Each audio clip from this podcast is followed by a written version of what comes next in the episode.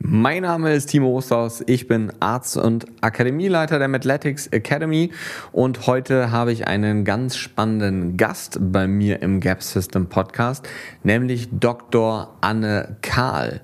Und Anne ist biologische Zahnmedizinerin. Was genau das im Detail ist, das besprechen wir gleich.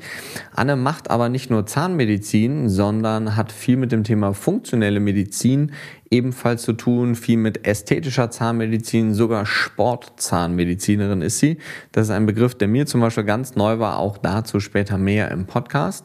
Und Anne geht der Wurzel, nicht nur der Wurzel der Zähne, sondern auch der Wurzel des Übels auf den Grund und hat sehr viel in ihrer eigenen Praxis in Köln bei Patienten, zum Beispiel mit Ausleitung von verschiedenen Giftstoffen, mit Ozontherapien, mit Atmung, unterstützt auch sehr, sehr, sehr viele Kinder dabei, dass sie Haltungsprobleme loswerden, die sich langfristig natürlich in allen verschiedenen Aspekten niederschlagen können. Und Anne ist eine ganz, ganz inspirierende Persönlichkeit, mit der ich tatsächlich auch zum ersten Mal gesprochen habe heute. Und du kannst dich gefasst machen auf verschiedene Themen, wie man sowohl als Kind, aber vor allen Dingen auch als Erwachsener die optimale Mundhygiene beziehungsweise die perfekte Zahnbürste, die perfekte Zahnpasta und Co. findet und was es eigentlich auch mit dem Thema Fluorid im Detail auf sich hat, warum die moderne Medizin, die moderne biologische Zahnmedizin eher davon abrät, warum die klassische Zahnmedizin noch daran festhält, was vielleicht auch so die die verschiedenen Mythen hinter diesen Themen sind. Und wir haben auch ganz viel über ein Thema gesprochen, was mir persönlich auch sehr am Herzen liegt, nämlich Nasen versus Mundatmung was es da für kraniomandibuläre Probleme geben kann, wie es tatsächlich auch zu Wachstumsproblemen im Kieferknochen kann und was es auch mit dem Mikrobiom im Detail auf sich hat. Was hat überhaupt der Mund damit zu tun, beziehungsweise was hat auch die Nase damit zu tun?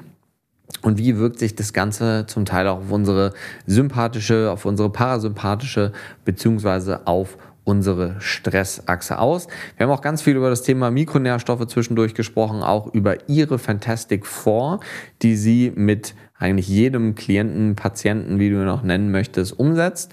Und dazu gleich ganz im Detail mehr in der Folge.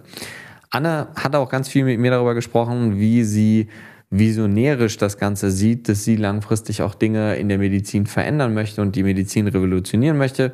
Und das tun wir ja auch schon ganz lange mit der Mathletics Academy, wo wir Trainer und Therapeuten ganzheitlich zu komplexen Dingen wie Blutanalysen, aber auch allen anderen Facetten wie der Psychologie, dem Thema Regeneration, Bewegung, Ernährung und Co. weiterbilden.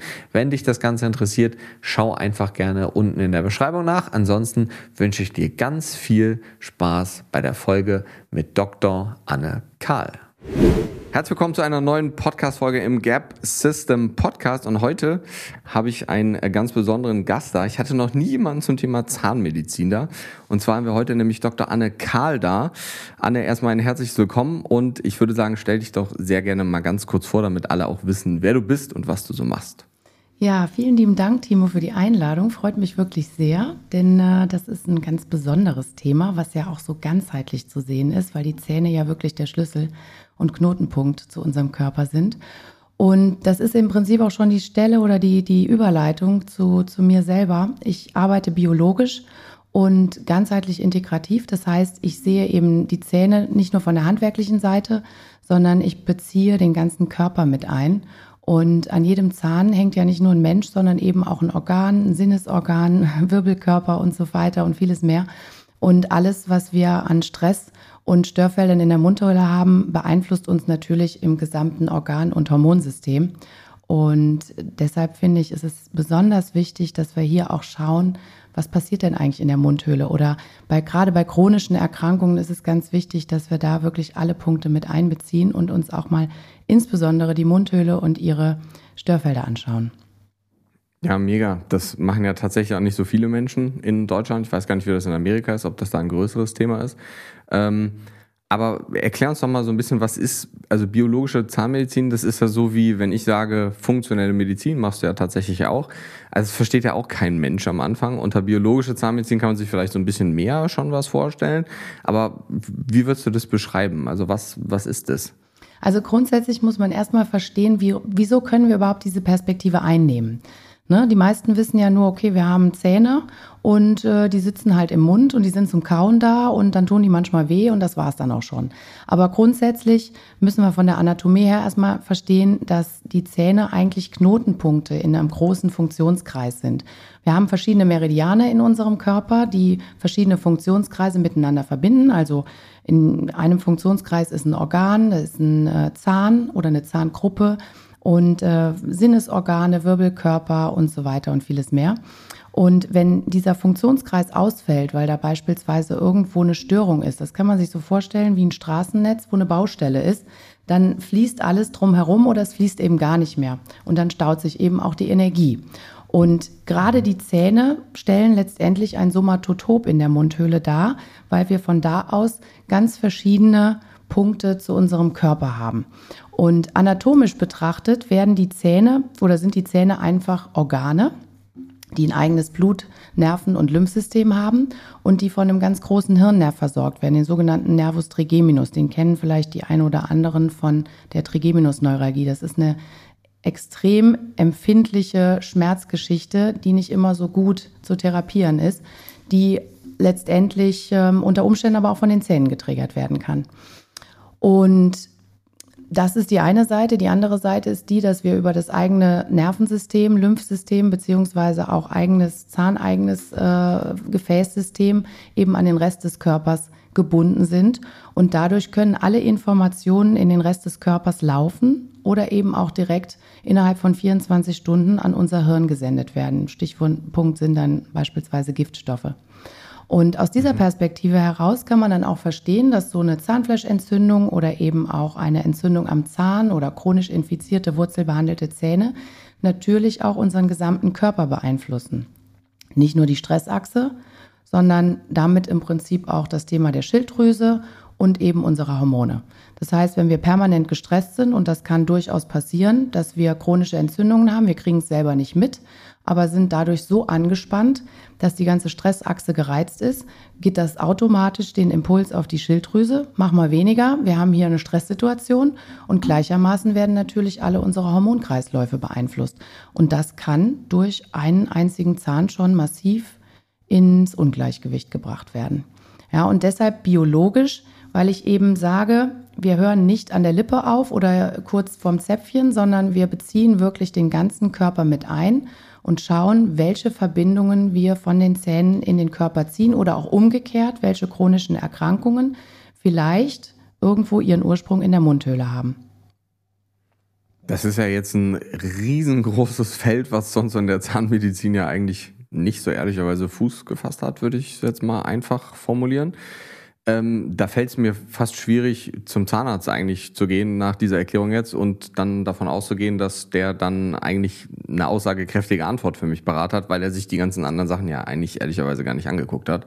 Ähm, und da muss ich so ein bisschen denken tatsächlich an meine Anatomieprüfung damals, als ich im Physikum saß und da bin ich gerade kurz abgeschweift, als du äh, erzählt hast. Ich bin nämlich tatsächlich, ich habe ja nicht wie du Zahnmedizin, sondern Humanmedizin studiert und ich bin tatsächlich ähm, nach Zahnentwicklung, Embryologie der Zahnentwicklung bin ich gefragt worden im, im Staatsexamen. Und ich habe wirklich gedacht, dass die, also dass die im falschen Raum gelandet sind, die Prüfer irgendwie.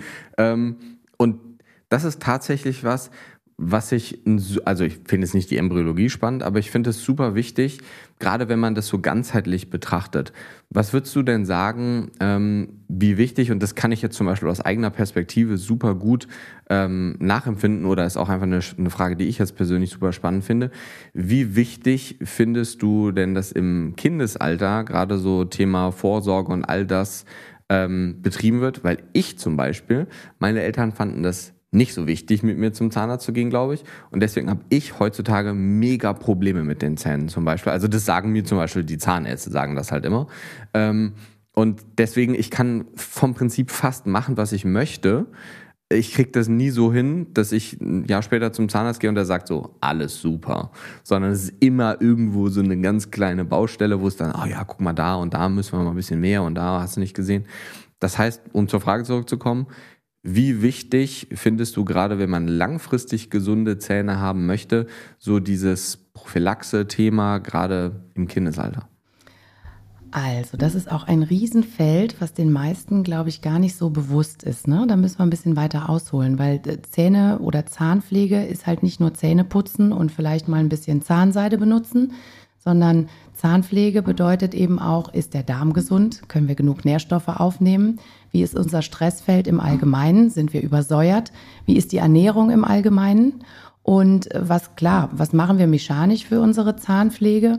Und äh, vor allen Dingen, welchen Stress haben wir auch emotional mental? Ne? Die Zähne gehören zu unserem Fundament und äh, zu, zu dem ersten Energiezentrum, was immer bedeutet, dass sie natürlich auch fundamental angegriffen werden können, wenn wir einfach Substanz lassen.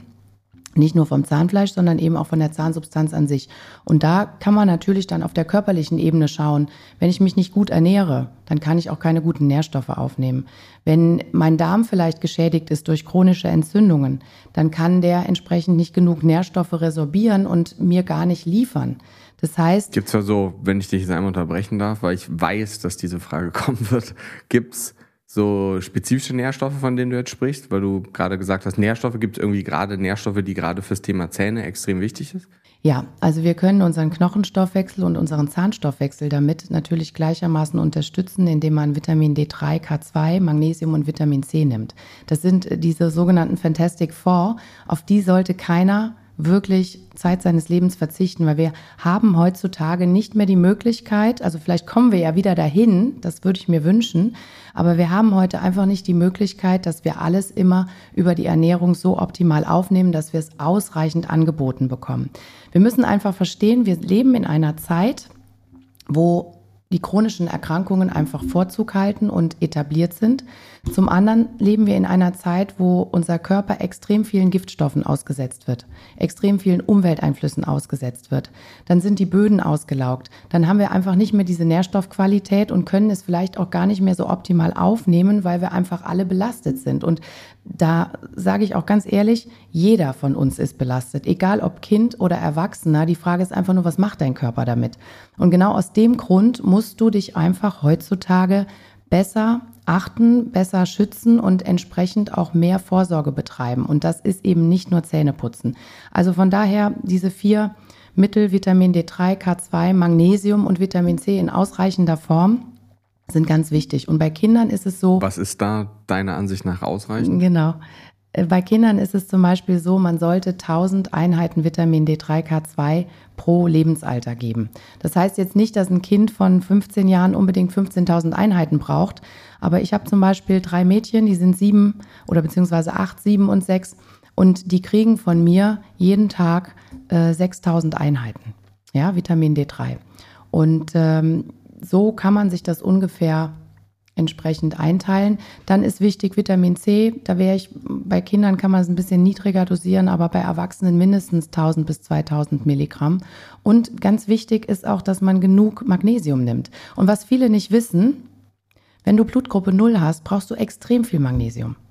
Das ist einfach so. Ja, ich auch. Ich auch. Ich spreche aus eigener Erfahrung.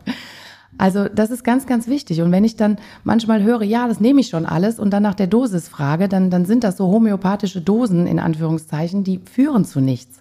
Der Körper braucht alleine schon, wenn du eine extrem große Anspannung hast. Und das ist auch völlig egal, ob das emotional mental ist oder ob das körperlich ist. Du verbrauchst einfach jede Menge Magnesium. Und wenn du dann noch so ein, so ein Nuller bist, der so ständig auf dem Gas ist, so ein Jäger und Sammler, der irgendwie totale Action hat, der braucht natürlich einfach das Magnesium, damit seine Muskeln arbeiten, damit du aber auch in die Entspannung abends kommst. Na, und das, das ist ganz, ganz wichtig, dass wir da gucken. Dann ein anderes großes Feld ist das Thema Mund-Nasenatmung. Das hat auch einen ganz großen Einfluss auf unsere Mundgesundheit. Wenn du als Kind schon nur durch den Mund atmest, dann hast du eine erhöhte Kariesanfälligkeit, weil ja gar nicht mehr der Speichel so remineralisiert, sondern der Mund einfach permanent austrocknet. Und zum anderen hast du natürlich auch das Thema der Schädelentwicklung. Das heißt, wenn du durch den Mund atmest, hast du ein anderes Schluckmuster, die Zunge liegt an einer anderen Position. Also versuch mal zu schlucken, wenn die Zunge oder beziehungsweise mit offenem Mund einfach zu schlucken. Die Zunge wird immer unten am Unterkiefer liegen. Das heißt, der Oberkiefer hat gar keinen Wachstumsimpuls. Und damit ist natürlich auch eine ganz große Verkettung in Gang gesetzt. Das heißt, die sogenannte myofunktionelle Komponente, also alle Muskeln, ähm, alle Gewebe, die daran beteiligt sind, die haben eine andere Kompensationsmaßnahme. Und das bedeutet natürlich gleichermaßen, dass wir weniger Sauerstoff aufnehmen. Unser Körper atmet nachts, wenn es denn gut läuft, durch die Nase, damit wir auch genug Stickstoff aufnehmen, damit wir uns auch runterfahren können. Ja, damit die Kapillaren weit werden, damit wir genug Sauerstoff, genau, genug Durchblutung bekommen. Und es ist eben auch ganz wichtig für die Entgiftung. Wenn das alles nicht funktioniert, das ganze System eben in die Kompensation muss, dann wird die Hirnaktivität eine andere, die Herzfrequenz ist eine andere, ähm, der Puls steigt. Also das hat ja ganz massive Auswirkungen auf unsere Körperfunktionen und der Körper hat Stress. Und er kann nachts eben dann auch nicht optimal entgiften. Und was du dann am nächsten Tag siehst, sind unentspannte Kinder mit äh, tiefen Augenringen, die sich in der Schule vielleicht nicht mehr konzentrieren können, die müde sind, die einen offenen ja, einen offenen Mund haben, die äh, eine Haltung haben, die sich einfach nach vorne entwickelt, die die Atemhilfsmuskulatur einsetzt. Also das, das siehst du vor allen Dingen nachher bei Kindern zwischen sechs, sieben und acht ganz massiv, in welche Richtung die sich entwickeln. Und das sind viele Kinder. Ich habe ganz viele Erwachsene, die mit ihren Kindern kommen und ähm, genau diese Problematik haben. Und wenn du das Ganze weiterspinnst und das nicht reguliert wird, dann hast du nachher zunehmend mehr Probleme, vor allen Dingen dann auch diese Kiefergelenksgeschichten. Weil bei einem offenen Mund wird der Unterkiefer immer bei jedem Schluckvorgang für einen ganz kurzen Moment zurückgezogen, was das Kiefergelenk extremst anstrengt. Und du hast dadurch später meistens, oder sagen wir mal so, in 99 Prozent der Fälle eigentlich ein massives äh, kraniomandibuläres Funktionsproblem. Ja, also CMD, Kiefergelenks. Erkrankungen. Ja, finde ich ein mega spannend, also ein riesengroßes Feld und auch mega spannend. Du erklärst es auch, by the way, extrem gut, muss man sagen. Ähm, ich finde, hatte dieses Thema Nasen- und Mundatmung tatsächlich auch auf meiner Fragenliste stehen, weil ich bin unglaublich großer Verfechter vom Thema Nasen- und Mundatmung, also vom Thema Nasenatmung, von Mundatmung nicht. Ähm, ich klebe mir seit vier Jahren oder so den Mund beim Schlafen nachts zu. Also jetzt nicht um den Kopf rum, sondern nur mit so einem ganz kleinen Leukoplast, damit die Lippen aufeinander bleiben. Ähm, wie kann man, also wenn man, wenn man jetzt die Folge hört und man sagt so, hey, ich, ich habe ein Kind und ich möchte das alles umsetzen, ähm, wie kann man denn seinem Kind beibringen, primär durch die Nase, vor allem nachts zu atmen? Klebst du deinen Kindern den Mund zu oder wie machst du das? Nee, das mache ich natürlich nicht. Das würden sie auch nicht tolerieren. Das ist bei Kindern natürlich so ein bisschen anders. Ne? Als Erwachsener kannst du den Impuls setzen und sagen, mach mal. Und äh, das alleine das können auch viele Erwachsene schon nicht ertragen. Ich glaube, ja, mich gucken auch immer alle an und fragen, ob ich einen Dachschaden habe, wenn ich äh, irgendwie mir den Mund zu. Meine Freundin guckt mich tatsächlich mittlerweile nicht mehr an, aber am Anfang hat sie mich angeguckt und meint, du bist echt ein Freak. So, ja. Ich meinte so, ja, aber ein gesunder Freak. Ja, also es ist ja, äh, ne? Also ich glaube, wir müssten noch mal einen Schritt zurückgehen, denn die Frage ist ja, warum atmet denn jemand durch den Mund? Ja, und da muss man natürlich erstmal abklären, was ist mit der Nasenscheidewand? Was äh, ist generell mit der Hals-Nasen-Ohren-Thematik? Ne? Also im Zweifel geht man dann auch vielleicht nochmal zu einem guten HNO und lässt mal abklären, ob es da irgendein Belüftungsproblem gibt, was vielleicht ganz anders gelagert ist.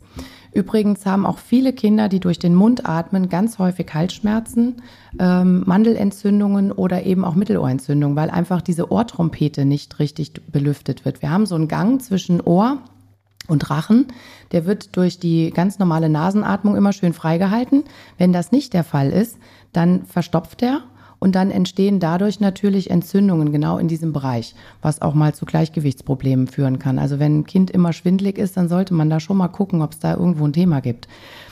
Und du, du triggerst heute den gesamten Tag in dieser Podcast-Folge mein, mein anatomisches Studiumsding so. Das ist, es gab einen Begriff, tatsächlich, den ich mir früher, und das war jetzt nicht die Ohrtrompete, aber die Falte, in der die Ohrtrompete sitzt, den ich mir ums Verrecken nie merken konnte. Und es gibt so Begriffe in meinem Leben, wenn ich mir die nicht merken kann, dann kriege ich die irgendwann nicht mehr aus meinem Kopf raus. Dann sind die da drin und dann vergesse ich dieses Wort, äh, vergisst ja alles Mögliche aus dem Studium, aber die Plica salpingopharyngea ja. werde ich in meinem Leben nicht vergessen. Ja. So, ich, keine Ahnung warum, ja. Es ist auch so ein ganz freakiges Wort, ich wollte dich jetzt noch nicht unterbrechen. Ähm, aber ja, tatsächlich hängt viel mit Anatomie zusammen. Ne? Also ihr Lieben, ihr wisst jetzt Bescheid. Das ist eine ganz wichtige Falte. Für alle Eigentlich zum Mitschreiben nicht. kann man nicht mehr vergessen. Also grundsätzlich, wie gesagt, wir müssen nach dem Hals-Nasen-Ohren-Problem schauen. Wir müssen auch gucken, vielleicht gibt es ja auch Allergien. Ne? Also viele Kinder haben auch einfach Allergien, warum die Nase zu ist. Und das müssen jetzt nicht die, die äh, bekannten Allergien sein, wie Heuschnupfen, Pollenallergie, sondern es kann eine Schimmelallergie sein, es kann ähm, eine Hausstauballergie sein, es kann auch eine Katzen- äh, oder, oder eine, eine Tierallergie, Tierhaallergie sein. Also äh, gibt ja so viele Möglichkeiten, aber das sollte man auf jeden Fall abklären. Dann mache ich immer Folgendes, wenn die Kinder zu mir kommen. Ich schaue mir die Kinder an. Ich habe natürlich da auch einen, einen Blick für und sehe, wie die Haltung einfach ist. Also wenn ein Kind einfach von der Haltung her in sich gebückt ist, dann muss man auch ganz klar sagen, wenn dann noch dazu kommt, dass es so in sich gekehrt ist, ja, wie soll das Kind auch sich wirklich gut entwickeln, wenn es einfach schon keine Luft bekommt? Also das wird mit Sicherheit keine oder, oder keiner sein, der sich auf die Bühne stellt und sagt, hoppla, hier komme ich. Ne? Weil das ist einfach von der Funktion her überhaupt nicht möglich. Und da muss man natürlich dann eben auch schauen. Das sind schon mal erste Punkte, wo man zu Hause schon mal gucken kann, was ist mit meinem Kind eigentlich los, was ist mit mir selber los. Und ähm, Konzentrationsstörungen sind dann auch so ein Thema. Und wenn die zu mir in die Praxis kommen, mache ich immer verschiedene Atemtests. Dann sehe ich eigentlich ganz gut, wie viel Luft kriegen sie denn wirklich. Und alleine, wenn du auch mal darauf achtest, wenn die Kinder erzählen, wie viel sie dann durch den Mund atmen oder den Mund offen lassen. Und dann geht es natürlich dann wirklich konkret in die Behandlung und da gibt es verschiedene flexible Schienen, die man anwenden kann, die diese Mund-Nasen-Atmung trainieren, zusätzlich zu verschiedenen Übungen, die man aber aktiv mit dem Kind machen muss. Also das geht dann wirklich so, das Kind trainiert pro Tag äh, seine verschiedenen Übungen, die wir ihm mitgeben, in so einem ganz schönen Heft. Und ähm, nachts trägt es die Schiene. Und da muss man natürlich ein bisschen auf die Disziplin achten und da liegt es einfach an uns als Eltern, das Kind da optimal zu unterstützen. Ja, sonst liegt nämlich die Schiene nachher mehr in der Spielzeugkiste, als dass sie wirklich getragen wird und dann bringt es nichts. Und das sehen wir auch, by the way. Ne? Also alle vier Wochen gibt es eine Kontrolle und eine neue Anweisung. Und wenn die Kinder nicht geübt haben, dann ist das jetzt, also da wird niemandem der Kopf abgerissen, aber wir kommen halt nicht weiter. Und du siehst aber ganz schnell, und das ist einfach immer wieder grandios, das, das stelle ich immer wieder bei den Kindern fest, wenn du nur kurz arbeitest, dann haben die innerhalb von vier Wochen schon so einen Zugewinn, weil das System sich so schnell wieder an das physiologische Normal erinnert. Wir müssen dem Körper nicht sagen, wie er zu funktionieren hat. Der macht das von ganz alleine, wenn wir einfach die Blockaden lösen. Das geht wirklich innerhalb kürzester Zeit und das muss man sich immer bewusst machen. Es geht immer als Behandler um den Impuls. Den Rest machst du selber. Ich möchte meine Patienten entwickeln, in die Selbstheilungskraft zu kommen, in die Verantwortung zu kommen und zu sagen, pass auf, ich mache das jetzt für mich. Ja, und das ist, glaube ich, die Grundentscheidung bei allem, egal ob wir Kinder oder, oder Erwachsene behandeln. Das ist ganz, ganz wichtig. Ohne das läuft es nicht. Ja, ich glaube, das ist ein ganz wichtiger Punkt. Und die meisten Menschen, und das hatten wir ja im Vorgespräch auch kurz schon, dass die meisten so die Verantwortung abgeben wollen, eigentlich ehrlicherweise. Und ich bin auch jemand, der sagt so, hey, ich nehme die Verantwortung nicht und äh, du kannst die sehr gerne behalten, denn sonst kommen wir eh nicht weiter. Und grundsätzlich muss man ja auch sagen, die Menschen müssen ja entweder eine Entscheidung für oder gegen sich treffen. Die meisten denken ja, sie treffen keine Entscheidung, treffen aber dann sehr wohl eine, nämlich dann nämlich eben die gegen sich, so, ja. Und das ist halt ganz häufig logischerweise auch der einfachere Weg, aber natürlich nicht der, der einen langfristig wirklich weiterbringt, so wie jetzt eine kurze Symptombehandlung mit einer Pille oder weiß ich nicht, bei Bluthochdruck. Klar brauchst du es vielleicht kurzfristig mal, aber wir brauchen ja dann eine Strategie und eine Lösung, um solche Dinge langfristig loszuwerden. Wenn man jetzt von dem Standpunkt, von dem wir jetzt gerade sind, mal so 20 Jahre nach vorne spult, was ist denn jetzt, also wenn wir jetzt so vom Kindesalter so hin zum Erwachsenen gehen, was ist denn dann ähm, was sind so die, die wichtigen Dinge? Also klar, Atmung haben wir jetzt gerade gehört, wichtig, Ernährung super wichtig. Aber wenn ich jetzt nur aufs Zahnmedizinische schaue, man hört ja ganz oft so, also man hört es sowieso, man liest es mittlerweile aber auch oft, auf jeder Zahnpastatube oder zum Glück nicht auf jeder, aber auf fast allen steht es drauf, so Fluorid. Die einen, die Zahnärzte sagen so, ja, das ist ganz wichtig, das brauchen wir, müsst Elmex Gelee benutzen und ganz wichtig. Und ich bin da gar kein Fan von eigentlich. Aber ich glaube, es ist deutlich besser, wenn man das nochmal aus dem Mund einer Zahnärztin hört. Ähm, erzähl uns doch mal gerne so ein bisschen was zu Fluorid. Was macht es? Und wenn es ja aber trotzdem einen positiven Effekt hat, theoretisch, symptomatisch, wie kann man diesen Effekt denn trotzdem bekommen, aber ohne Fluorid? Also grundsätzlich halte ich von Fluoriden auch gar nichts. Es ist allerdings immer noch eine weit verbreitete schulmedizinische Meinung. Und biochemisch muss man sich das vielleicht jetzt mal so vorstellen. Irgendwann hat man halt gesagt, Fluoride sind super, weil Fluoride konkurrieren mit Calcium um den schnellsten Weg in den Knochen, in den Zahn. Jetzt beispielsweise in den Zahn. So, und das macht die Zähne Widerstand, nicht widerstandsfähiger, sondern spröder. Und man hat aber am Anfang in der Wissenschaft gedacht, naja, die Fluoride setzen wir jetzt mal ein, das ist super, super Geschichte, denn das baut sich dann alles in die Zahnsubstanz ein und dann werden die schön hart und nicht mehr so kariesanfällig. Und das hat sich halt leider gehalten. Das ist ein, eine coole Marketinggeschichte eigentlich gewesen, weil die kriegst du so gar nicht mehr aus den Köpfen raus. Das ist so wie eine ähm, berühmte Taschentuchmarke, wo alles im Endeffekt immer so bezeichnet wird, ja. Und so ist das mit mhm. den Fluoriden auch. Wenn Fluoride unser Kariesproblem lösen würden, dann hätten wir deutlich weniger Füllungen pro Jahr zu legen. Aber Füllungen sind bei den meisten Zahnarztpraxen immer noch das alltägliche Mittel, um Zähne eben zu retten. Und das sind ja nicht Zähne, die jetzt abgebrochen sind, sondern das sind Zähne, die meistens kariös sind. Und das heißt, die Fluoride schützen in dem Moment nicht unsere Zahnsubstanz. Der Körper hat ja auch, sage ich mal, der, der Körper hat ja eine ganz andere Idee, den Zahn zu schützen, indem er beispielsweise über den Speichel remineralisiert. Ja, alles das, was wir vielleicht durch Säuren oder durch Ernährung demineralisieren, kann der über den Speichel wieder remineralisieren. Und da ist alles drin, was wir brauchen. Natürlich nehmen wir auch über die Nahrung gewisse Fluoride auf, aber in einer ganz anderen Konzentration. Und es ist auch kein Spurenelement, wie es immer so heißt. Ja, wir müssen das einfach nicht zuführen. Und die Zähne, wie gesagt, die werden spröder, die werden aber nicht äh, geschützter durch diese Fluoride. Ganz im Gegenteil. Die tägliche Giftstoffmenge, die wir aufnehmen, ist vielleicht minimal. Aber überleg mal, wie oft du dir am Tag die Zähne putzt und wie viele Jahre du dir die Zähne putzt. Das heißt, du nimmst so viel davon auf und die Masse macht einfach das Gift.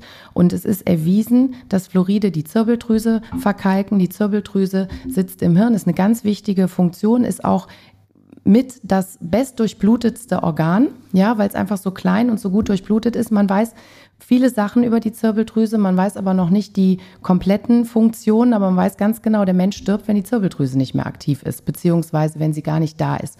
Und wenn wir sie verkalken oder beziehungsweise verkalken lassen, dann sind auch gewisse Funktionen bei uns einfach nicht mehr so optimal. Und wir haben vielleicht auch mehr diesen, ja, dieses Thema des, des Bewusstseins, des ganzheitlichen Denkens verloren. Ne? Und das ist nur mal so ein kleines Beispiel. Aber Fluoride setzen sich natürlich nicht nur in der Zirbeldrüse ab, sondern eben auch in den Gelenken, in den Geweben. Und wir sind einfach zunehmend mehr vergiftet. Und das kommt mhm. natürlich dann auch noch dazu, was unseren Zellstoffwechsel extremst blockiert. Und es ist ja immer das Fass, was wir voll machen und nicht nur es ist ja nicht nur der entzündete Zahn, es ist nicht nur das Fluorid, es ist nicht nur ähm, die chronische Entzündung, sondern es ist immer die Summe an Belastungen. Und ich finde, auf Fluoride können wir als allererstes verzichten. Und um dann wirklich die Zähne optimal zu unterstützen, haben wir eben schon gesagt, die Fantastic vornehmen, gute Ernährung, schauen, dass wir aus der Übersäuerung rauskommen. Die Übersäuerung ist Thema Nummer eins, warum wir im Prinzip in die Demineralisation gehen.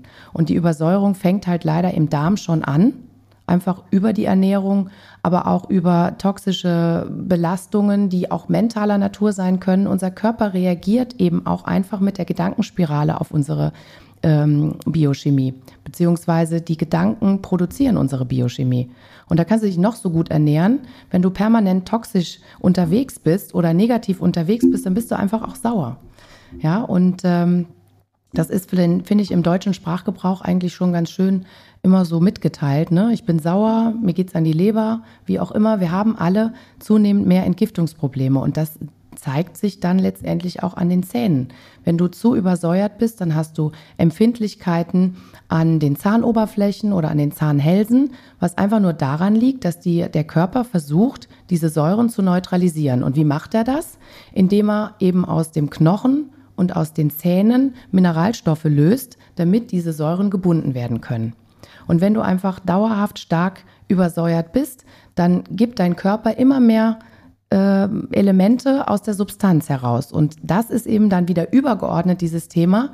Wo habe ich meinen Substanzverlust? Wo gehe ich quasi in meine eigene destruktive Geschichte?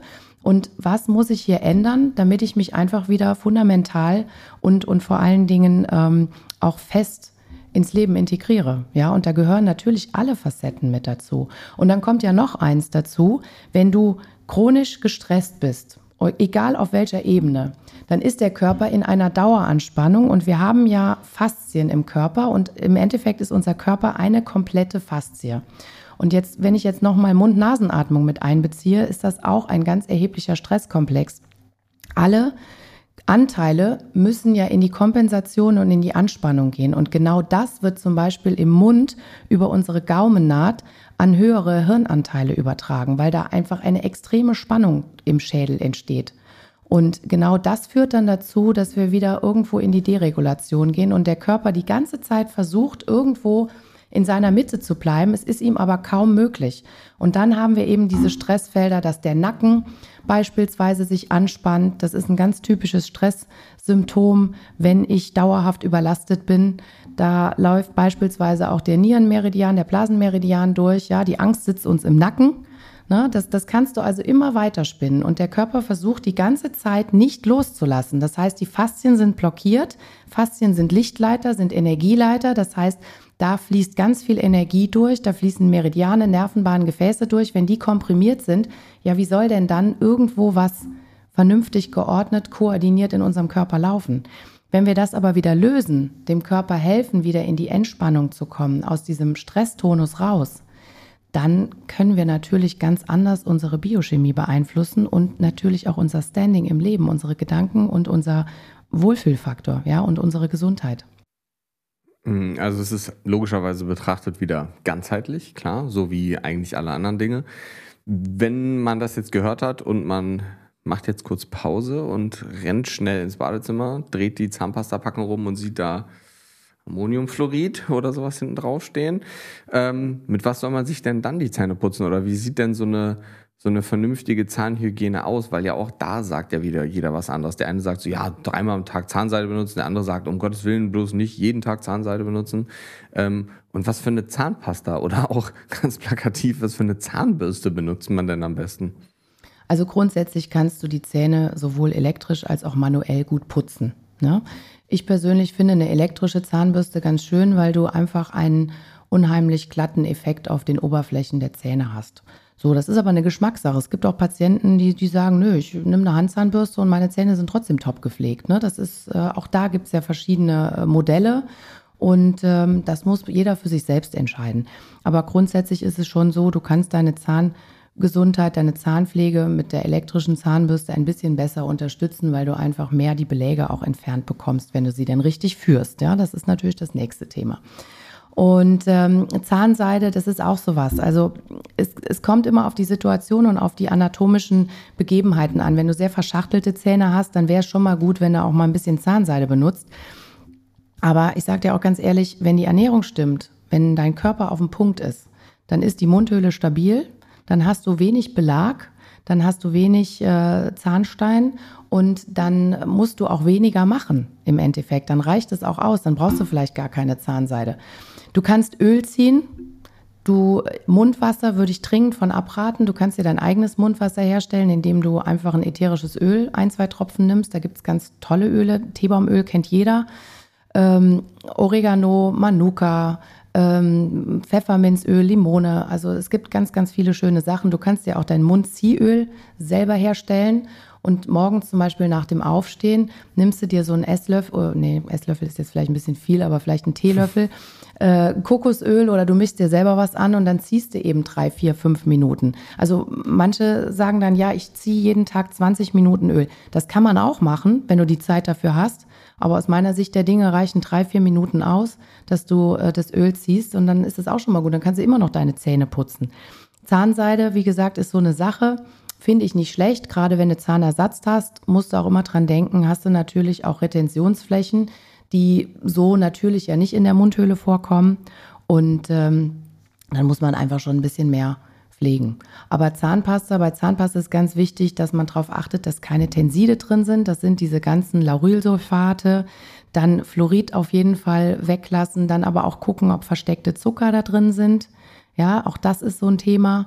Und es gibt mittlerweile schon ganz gute Präparate auf dem Markt. Die sind also alle haben sie natürlich irgendwo, dann bei dem einen ist die Konsistenz nicht so toll, der eine ähm, nimmt Tabs, der andere äh, nimmt eine Paste, der andere, der hat wieder ein Pulver. Also das ist auch so ein bisschen persönliche Lagerung, was mag ich jetzt einfach. Ne? Aber das sind, äh, sage ich schon mal, die drei Punkte. Ne? Keine Fluoride, keine äh, Tenside, keine Zuckerstoffe. Das, das sind schon mal ganz, ganz wichtige Punkte. Und äh, du kannst ja auch deine Zahnpasta grundsätzlich selber herstellen. Wir machen in unserer Prophylaxe alle Produkte selber, weil mir kein Produkt auf dem Markt gefällt, was ich gut finde. Ja. Und da kam jetzt natürlich die Frage auf, dann mach doch deine eigene Zahnpasta. Ja, das ist ja jetzt gerade ein Trend bei uns biologischen Zahnärzten. Aber mhm. äh, warum nicht? Werde ich mir auf jeden Fall nächstes Jahr auf die Agenda schreiben und dann mal überlegen, was man Schönes machen kann. Aber wie gesagt, du bist nicht limitiert. Es geht einfach nur darum, mit einem kleinen Aufwand kannst du im Prinzip alles selber machen. Das sind Produkte, die kannst du dir bestellen. Vielleicht, das ist ein guter Tipp. Ich glaube, ich mache mal einen Post über so ein kleines Rezept. Und dann mhm. äh, kann sich da jeder vielleicht mal selber so ein bisschen ausprobieren. Und dann kannst du ja nach Herzenslust auch deine äh, ätherischen Öle einführen. Und äh, muss man nur ein bisschen bei Kindern aufpassen mit den ätherischen Ölen.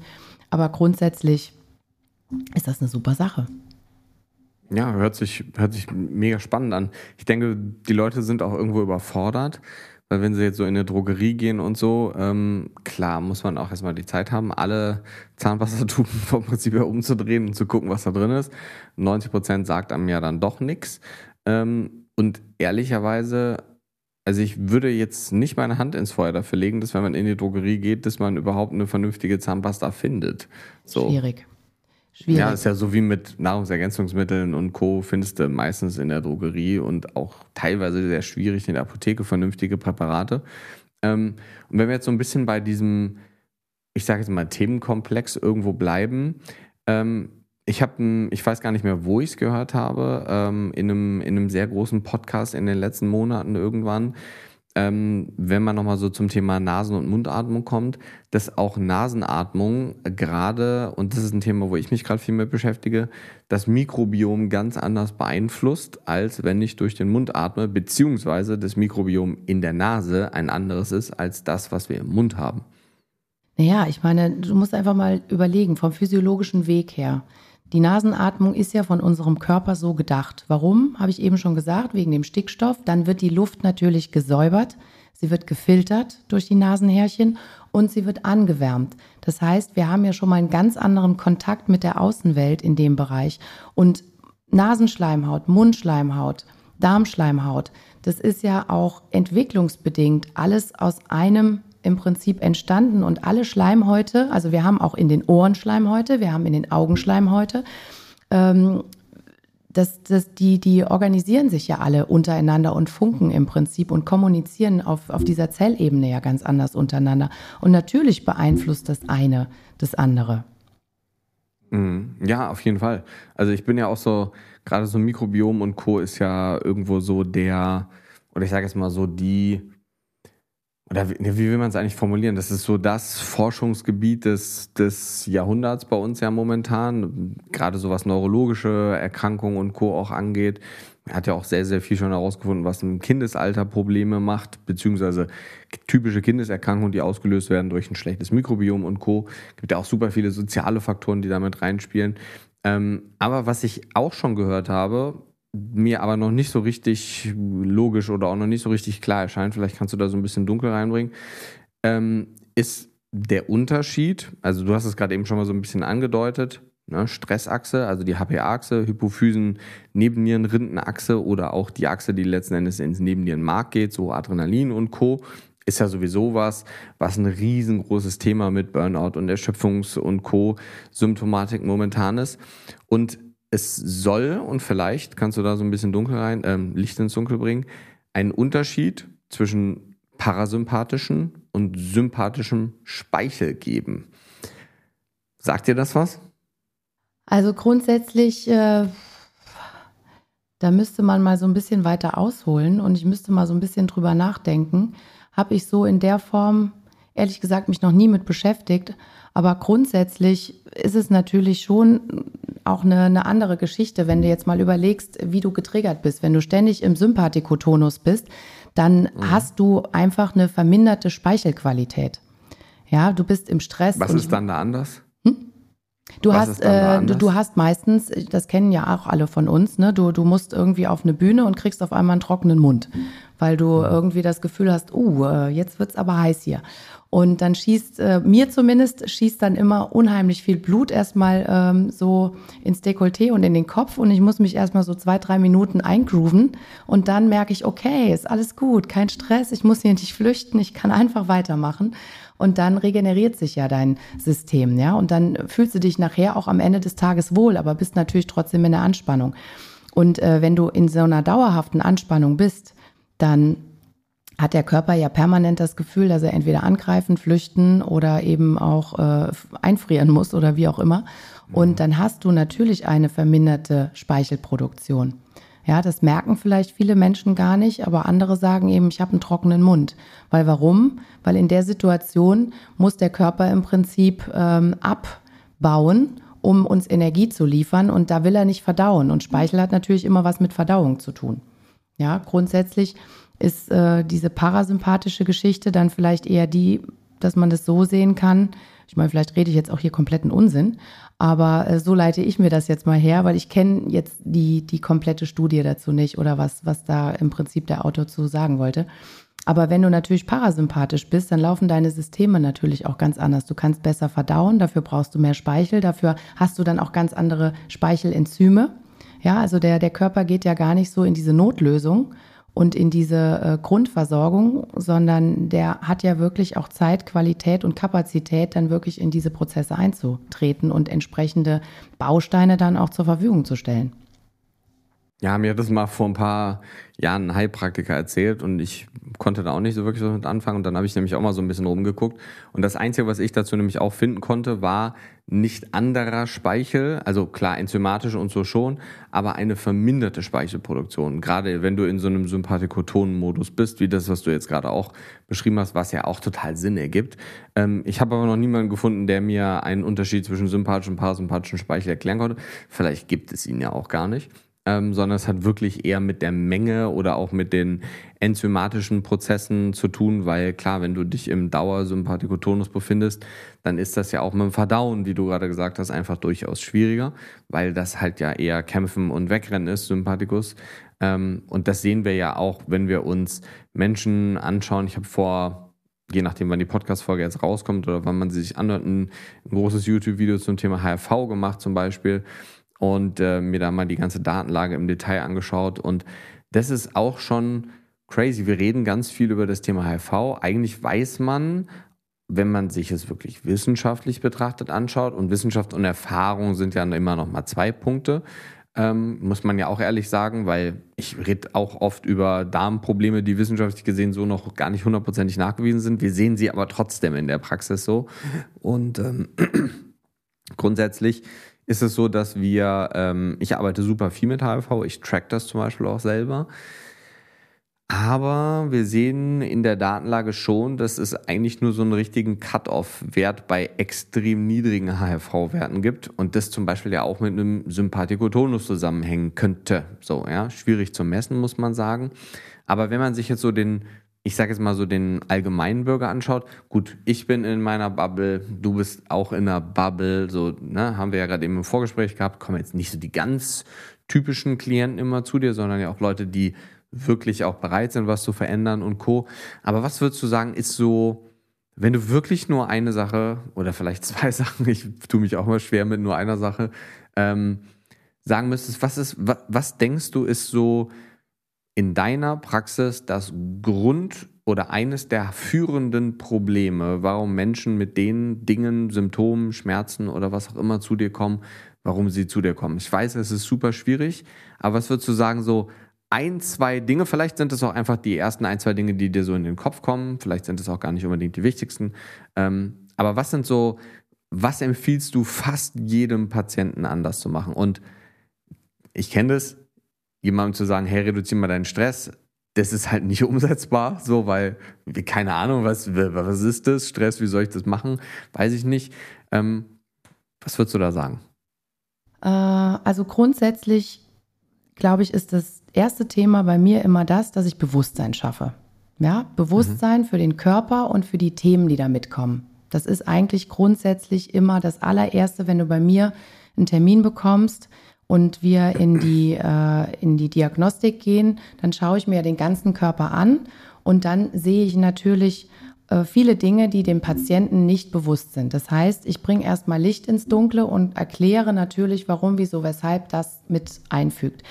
Was ich bei allen Menschen sehe, ist, dass sie immer eine verminderte Atmungs- und Haltungsregulation haben. Das heißt, sie sind verblockt, sie sind verspannt und das kann natürlich dann ganz mannigfaltige Themen haben. Aber das ist was, was ich grundsätzlich immer, immer, immer in meine Behandlung mit einbeziehe, damit wir überhaupt eine entsprechende Entgiftungsleistung auch für den Körper erwirken können oder der Körper überhaupt in die äh, Regulation geht. Und man muss hier verstehen, autonome Atmung und Haltung, wie der Name schon sagt, das kannst du nicht beeinflussen. Ja, das ist was, was der Körper ganz alleine macht. Und wenn du verspannt und verblockt bist, dann macht er das nicht.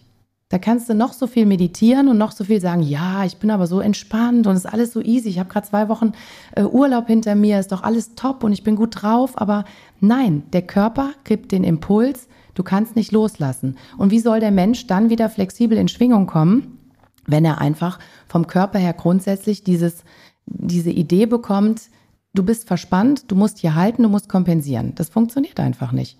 So, das ist das eine. Und das andere sind natürlich die chronischen Entzündungen.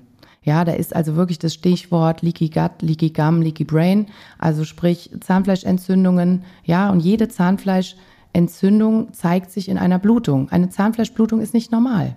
Wir haben dann immer das Enzym MMP8 aktiviert. Das ist die sogenannte Gewebsschere, die uns ganz klar sagt, wenn das steigt, dann degenerieren die Gewebe, die ähm, Barrieren lösen sich auf und ich habe im Prinzip ein offenes System. Ich habe keine vernünftige Barriere und die Giftstoffe gehen eins zu eins runter in den Darm auf dem natürlichen Weg. Die gehen aber auch in unsere Gewebe und damit in ganz weit entfernte Areale. Und gerade die Mundschleimhaut nimmt innerhalb von wenigen Sekunden bis Minuten alles auf. So, und das sind eigentlich so diese zwei Hauptkomponenten. Ne? Und trotzdem hängt da natürlich ein Riesenfeld dran. Natürlich kommen auch Patienten mit Karies oder mit ästhetischen äh, Ansprüchen. Das ist natürlich auch alles. Ne? Aber das sind Patienten, die eigentlich grundsätzlich ganz andere Themen mit sich bringen. Mhm. Ja, mega. Ich finde es total faszinierend tatsächlich, ähm, dass du so als Zahnärztin, soll jetzt gar nicht abwertend klingen oder so, dich trotzdem so mit diesem ganzen Thema beschäftigst, ja, man muss ja auch ganz ehrlich sagen, also man kennt das so aus dem, ich habe mich immer gefragt, so ein Humanmedizinstudium dauert so fünf bis sechs Jahre oder nee, dauert so sechs bis sieben Jahre und Zahnmedizinstudium dauert so ähnlich lang, fünf, fünf Jahre, Jahre, oder berichtige fünf Jahre. Ich mich immer gefragt, so der Körper ist so groß und das Medizinstudium dauert sieben Jahre. Zähne gibt es so wenige und trotzdem studieren die fünf Jahre. So und eigentlich müsste man nach fünf Jahren ja viel mehr wissen, tatsächlich, finde ich irgendwo, aber eigentlich müsste man auch nach sieben Jahren Medizinstudium viel mehr wissen oder zumindest so zu diesen Basics zurückgehen. Und ich finde es mega klasse, dass du nicht so bei diesem mechanischen, wie du es ganz am Anfang auch gesagt hast, aufhörst, sondern das ist ja irgendwo so, auch so ein bisschen so wie die Eintrittspforte in den Körper irgendwo. Klar, gibt natürlich ganz viele andere noch, aber die natürliche, die wir ja die ganze Zeit nutzen und auch eben bei Co. nutzen. Und deswegen finde ich es gerade so wichtig, dass man eben sich nicht nur mechanisch anschaut, wo kommt der Schmerz her, hey, komm, wir machen da was rein und dann ist das Thema behoben oder behandelt oder der Schmerz ist jetzt prinzipiell erstmal weg, weil das ist ja so dieser ganz typische Ansatz, nicht nur von Zahnärzten, sondern auch von Humanmedizinern in der Praxis,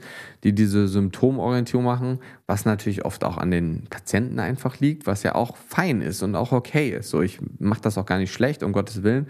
Das muss es ja auch geben. Nur irgendwann so ein paar Grundsachen, wie zum Beispiel diesem Fluorid-Thema, denke ich, wäre halt allen sehr, sehr, sehr gut getan, wenn da mal so eine Art Umdenken stattfinden würde. Und ich glaube, das war so ein mega guter Abriss über das ganze Thema. Ich weiß nicht, ob du dir schon mal eine Podcast-Folge bei mir angehört hast. Ganz am Ende kommt immer so eine, ja, ich mache das tatsächlich auch noch gar nicht so lange, ähm, aber ich finde das mega cool. Ich habe das in einem Podcast von Tim Ferriss gehört, der das immer macht. Ähm, und tatsächlich, wenn wir mit dem Thema so ein bisschen am Ende angekommen sind, wir könnten da jetzt ja noch 38 Stunden drüber sprechen, ehrlicherweise. Ähm, gibt es irgendein Thema, das muss gar nichts mit Zahnmedizin zu tun haben, ist total egal, was dich gerade momentan mega beschäftigt wo du gerade total drin bist. So, ich habe schon mit Leuten über, über Knochenstoffwechsel und Training geredet und plötzlich danach über den Krieg. So, ja, also gibt es irgendein Thema, was dich im Moment mega beschäftigt, wo du gerade viel liest oder womit du dich gerade viel beschäftigst? Gibt es irgendetwas? Das kann in jedem Bereich sein. Kann auch in der Zahnmedizin. Also in der Tat beschäftige ich mich gerade, aber das, das liegt auch an einem Projekt, was ich gerade äh, gestartet mhm. habe. Und äh, in der Tat beschäftige ich mich gerade extremst viel mit Schlaf, mit gutem Schlaf, was unseren Schlaf beeinflusst. Und dafür habe ich im Prinzip nochmal die, dieses Thema mit den Zähnen komplett beleuchtet, wo überhaupt die Schnittpunkte alles sind. Ne? Und da ist mir dann selber auch nochmal bewusst geworden, wie krass einfach diese Sachen ineinander spielen und wie viele Patienten wirklich Schlafprobleme haben und keine Ahnung haben, dass die Mundhöhle da ganz entscheidend zu beiträgt. Und über das Thema ist mir dann auch nochmal bewusst geworden, wie groß die Entgiftungsproblematik der Menschen gerade in der jetzigen Zeit ist. Und dann bin ich ja jemand, der immer sehr ähm, ja, sehr, sehr stark reflektiert und sehr übergeordnet, auch sehr komplex übergeordnet, muss ich sagen, äh, über die Sachen nachdenkt. Und ähm, dann wieder sehe, wie der Nährboden doch jetzt auch im Moment gerade wirklich die Menschen beeinflusst. Und natürlich fließt dann da der Krieg mit ein, die Sorgen, die Ängste. Es wird ja auch extremst mit den Ängsten der Menschen gerade gespielt. Und die Menschen werden auf so viele Arten und Weisen getriggert und mich beschäftigen die Menschen einfach. Das ist, äh, das ist so eine Herzensangelegenheit, die ich mit meiner Arbeit natürlich auch im, im großen Feld irgendwo weiter vorantreiben möchte. Ja, das geht ja nicht nur ums Bewusstsein, sondern es geht wirklich auch darum zu verstehen, was beeinflusst mich denn alles und wie kann ich es selber kanalisieren, damit man wirklich der Autor seines Lebens wird und sich nicht wie so eine Boje übers Wasser schubsen lässt. Ja, das ist sowas von wichtig und da möchte ich mit meiner Arbeit einfach zu beitragen. Und deshalb wird es auch nächstes Jahr noch ganz viele Projekte dazu geben, weil ich einfach, ganz ehrlich, Timo, ich möchte am Ende meines Lebens sagen, dass ich diesen Zweig der Medizin revolutioniert habe. Und ich möchte es einfach schaffen, dass in der Ausbildung der, ach, krieg ich Gänsehaut. Ich muss, das ist so ein emotionales Thema für mich.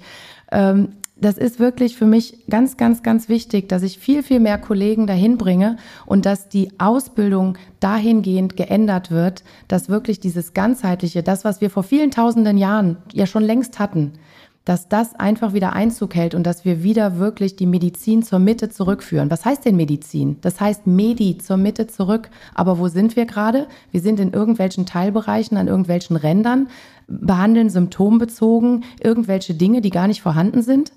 Und die wahre Ursache wird weggedrückt.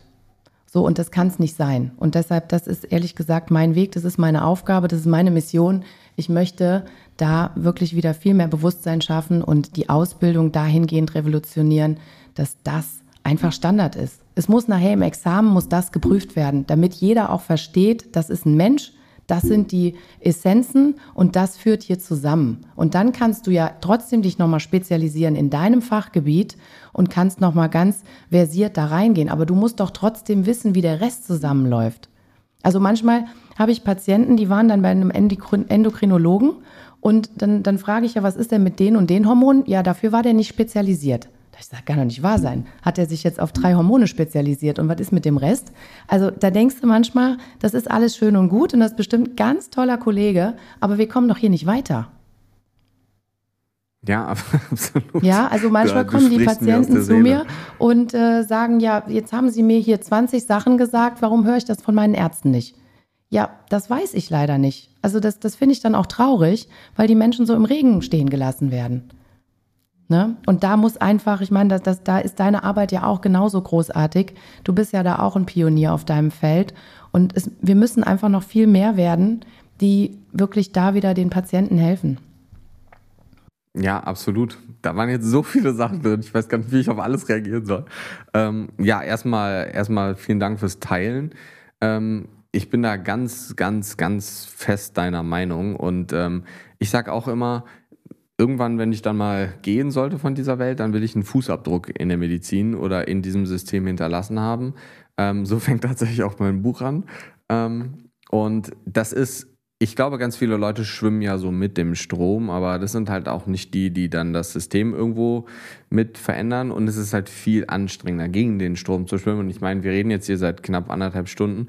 Das ist ja auch was, also wenn jetzt noch irgendjemand sagt, das ist keine Herzensangelegenheit, so wie du das gerade gesagt hast, dann, also kriegt ja von uns keiner einen Cent dafür, dass wir das hier machen, sondern wir machen das ja sehr gerne, um den Leuten eben kostenlos auch so weiterzuhelfen.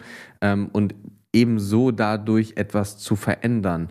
Und diese Metapher werde ich dir auf jeden Fall sofort klauen, die du gerade eben benutzt hast. Der Autor seines Lebens werden und sich nicht wie eine Boje übers Wasser schubsen lassen. Auf jeden ja. Fall werde ich das auf jeden, das werde ich auf jeden Fall ich hier klauen. Das kann ich dir jetzt schon sagen. Ähm, Darfst mega, mich gerne mega anführen. gute Metapher. ja, nee, mega, mega ähm, gute Metapher.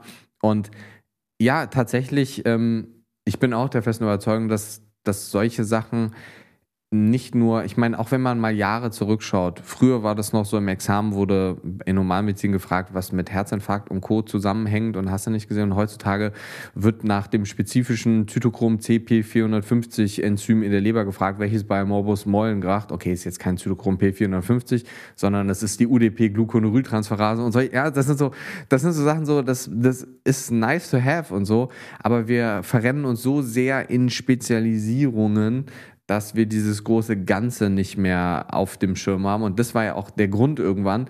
Ich saß in der Fortbildung und ich habe gedacht, so, es kann doch nicht euer Ernst sein. Ich gründe jetzt eine eigene Akademie. Ich habe echt keinen Bock mehr. Also wirklich nicht. Ich, ich mir, mir, mir platzt der Kragen so, ja.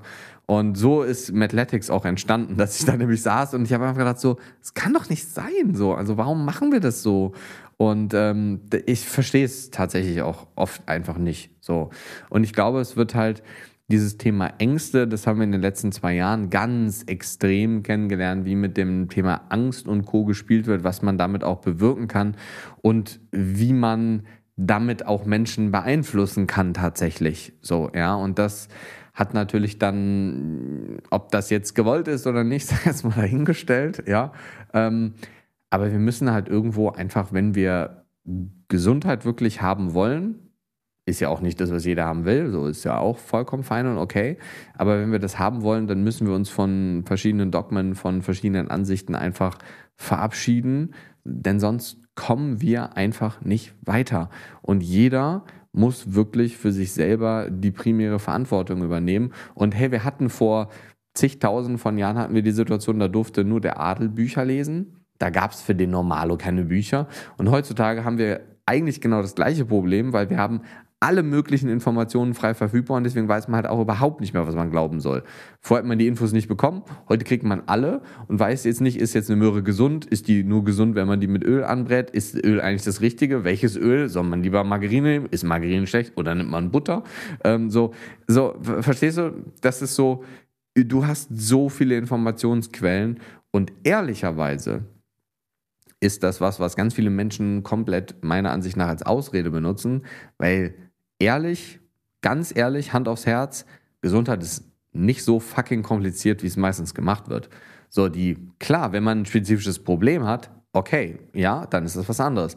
Aber wir brauchen nicht darüber zu reden, dass man weiß, dass man nicht fünf Tiefkühlpizzen in der Woche essen sollte oder auch, dass man nicht rauchen sollte. Und das ist so, du sitzt mit Leuten am Tisch und ähm, die Leute gucken dich an und ähm, bestellen sich eine normale Cola oder bestellen sich ein Glas Wein und gucken dich an, weil du eine theoretisch mal eine Cola Zero oder weiß ich nicht was bestellst, so, ja.